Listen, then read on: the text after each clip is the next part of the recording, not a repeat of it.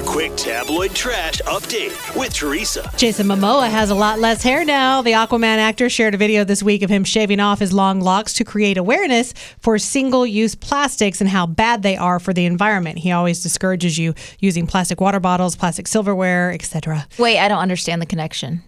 That's he's just creating awareness. So he did a video and it's gone viral and people are talking about it and he's basically saying that he just wanted to get your attention.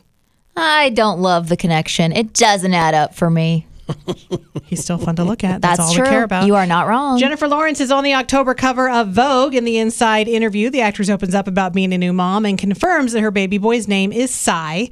As Cute. far as baby names go, Camila, Willow, and Ariana are the top celebrity inspired baby names from the last year. And the Backstreet Boys are covering Wham's Last Christmas on their upcoming Christmas album.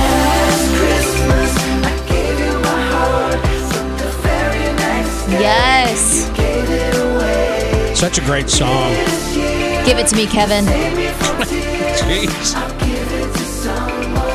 The album is called The Very Backstreet Christmas, but if you want to celebrate early, it's already up on YouTube. Oh, yeah. And that's your tabloid trash.